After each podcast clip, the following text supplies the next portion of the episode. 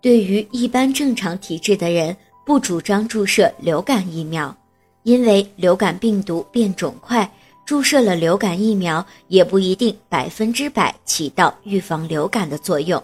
另外，额外注射流感疫苗可能因为个体差异等原因，会出现发烧等情况。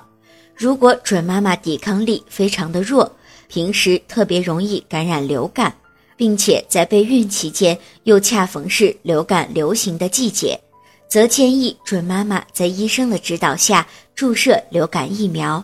有的疫苗不一定要在孕前就进行注射。在孕期有突发的情况时，也可以进行注射疫苗。这样的疫苗包括狂犬疫苗和破伤风疫苗。出现被狗咬伤或者是被利器割伤的情况时，一定要注射相应的病原体免疫蛋白球。这种疫苗是死疫苗，不能够在机体内生长繁殖。注射一次引起机体免疫的时间较短。